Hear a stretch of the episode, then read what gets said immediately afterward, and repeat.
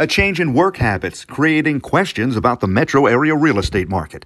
I'm Murray Feldman with the Feldman Report on WWJ News Radio 950. Have you noticed your workplace is getting smaller or maybe emptier? The Newmark Group, keeping tabs on commercial real estate across the country, says in the first quarter of this year, usable space available for lease jumped almost 21% in Metro Detroit. As more people work from home at least part of the week and many companies decide to scale back, they do say new leases for smaller office space jumped by 50%. So the smaller spaces are in, the larger spaces are out and more than one out of five square feet of office space in Metro Detroit is now vacant, especially, they say, in Southfield, Farmington Hills, and Troy. Michigan is not alone in this. Office occupancy is barely 50% in major cities across the country. If you want to save money, AARP says have an Eat Me First spot in your refrigerator, a place to put leftover items so you don't forget about them. Families are typically wasting a third of the food they buy or cook. With the Feldman Report, I'm Murray Feldman, WWJ, News Radio 950.